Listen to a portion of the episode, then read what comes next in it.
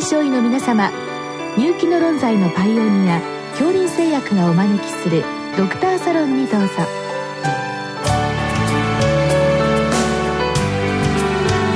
今日はお客様に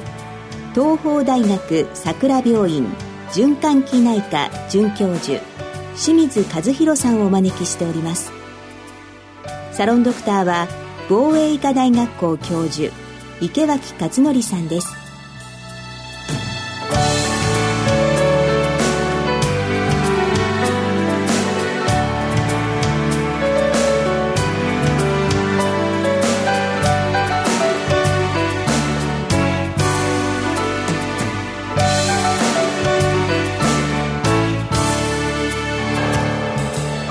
清水先生こんばんは。こんばんは。以前にも清水先生には確かあの DVTP の治療ということで、はい、えー、来ていただいて、まあ、そういう意味では、えー、こういった血栓、えー、症治療の、まあ、スペシャリストということで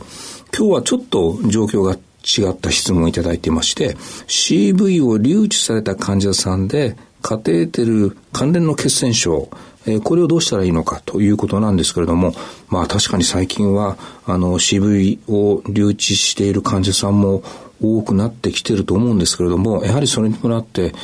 これに関連した血栓症、これ増えてるんでしょうか、はいえー、カテーテルに関連した血栓症というのは、古くから報告がありまして、うん、約半分ぐらいの方につくんじゃないかという報告も古いものではあります。で、昨今、やはりあの、画像診断の進歩、また単眼患者さんの増加などで、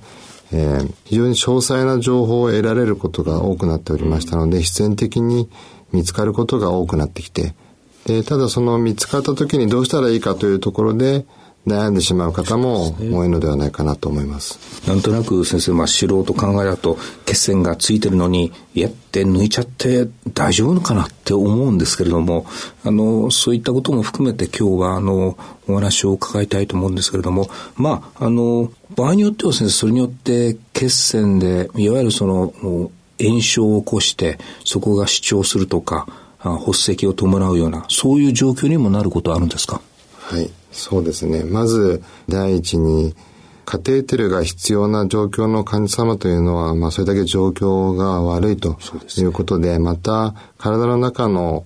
まあ、血液の凝固のも更新している状態が多くございます。うん、炎症が強くあったり、心不全の状態だったり、癌であったり、血が固まりやすくなる状態というものが、まあ、背景にあることがあります。うんそして、えー、まあ、カテーテルに血栓がついているのが見つかった時、それは症状が出る場合もありますし、たまたま画像診断や血液検査での D ダイマーチなどの上昇によって見つかることも多いと思いますけれども、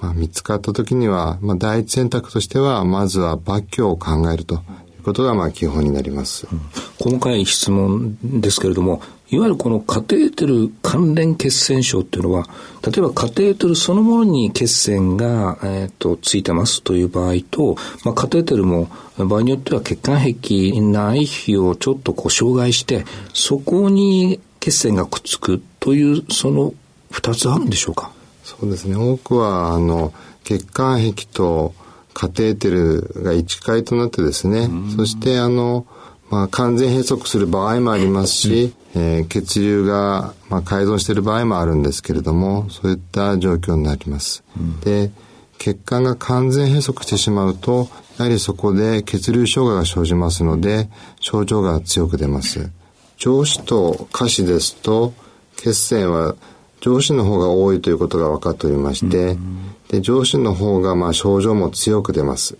そういったところが問題となっております。これはあのまあ、あの、静脈から入れるとすると、鎖骨下静脈、あるいは、えー、内頸静脈。これ、基本的には上司であれば、その、血栓症の頻度というのはそんなには違わないものなんでしょうか？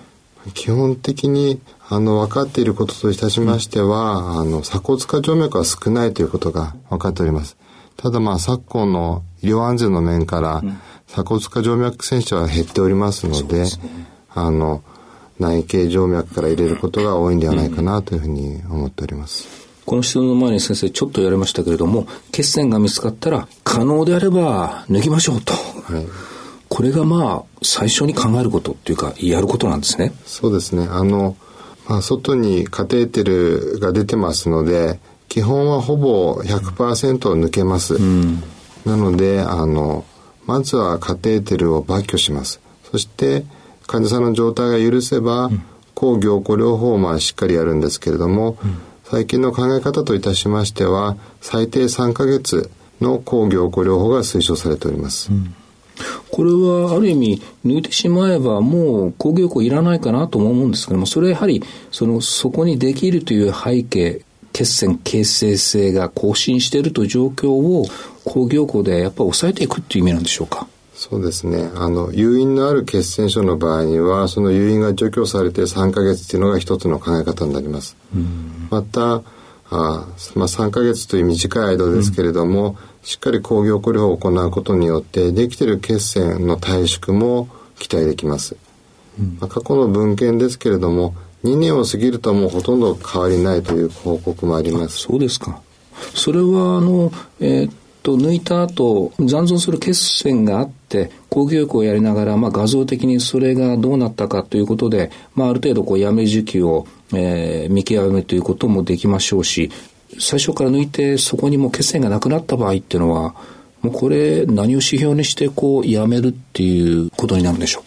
う？基本的には、まあ、あまり多く考えずに一つあの3ヶ月は、あの血栓症の急性期と考えて、えー、3ヶ月を目安にやると。で、その段階で、まあ、画像評価してもいいししなくてもいいんですけれども、施設によっては、まあ、日本の多くの施設は超音波などでできると思いますので、そ、ね、こで評価していきますと、患者様も安心されるんではないかなと思います。そして、その公共庫です。以前はもうワーファリンしかなかったのが、今新しい、えー、公共交際が出ていまして、このあたり、どういったものを使った方がいいというような、まあ、データあるんでしょうか？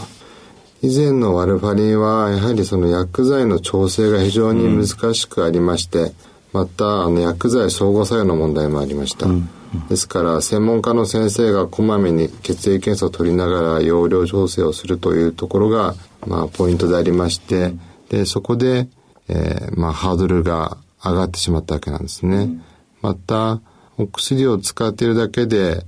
適正なまあ治療液に入っていないと使っていないのと同様であるということになっておりまして、ですから、まあ、多くの問題点を抱えた薬剤ではあったんですけれども、うん、しっかり使えばそれなりの有効性は担保されておりました。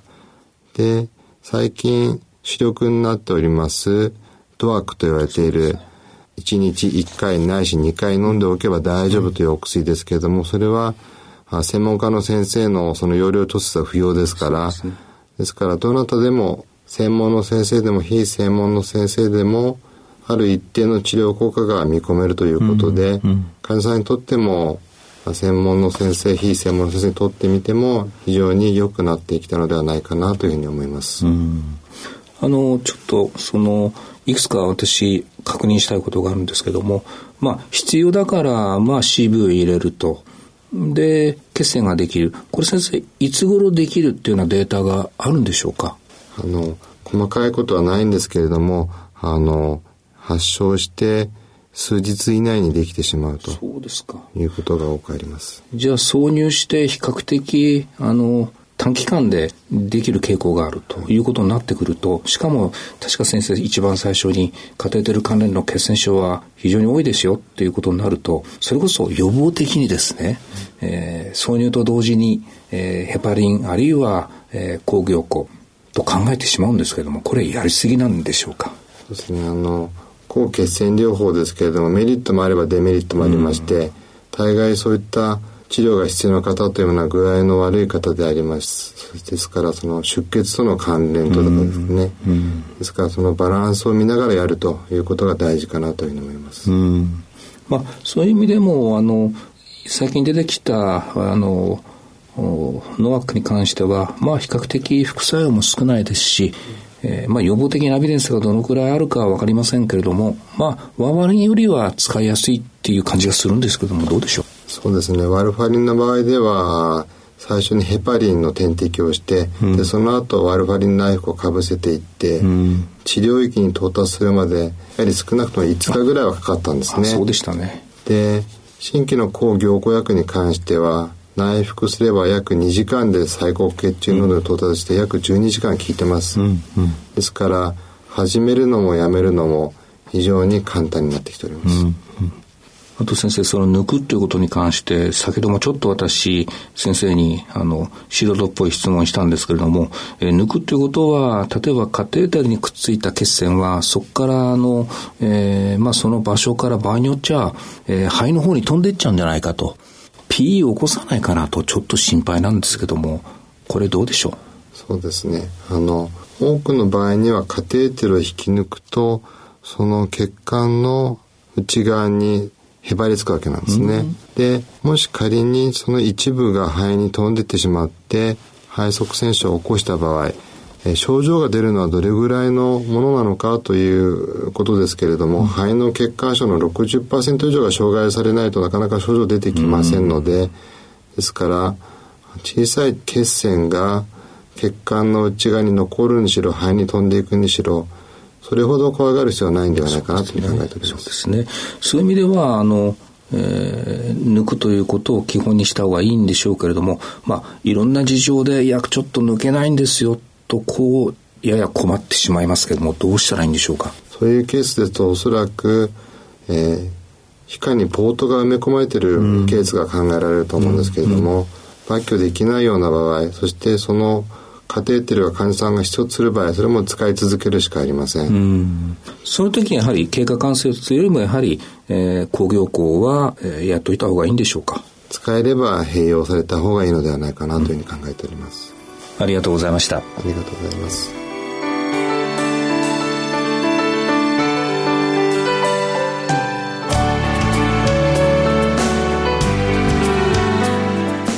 今日のお客様は東邦大学桜病院循環器内科准教授清水和弘さん。サロンドクターは防衛医科大学校教授池脇勝則さんでした。それではこれで恐林製薬がお招きしましたドクターサロンを終わります。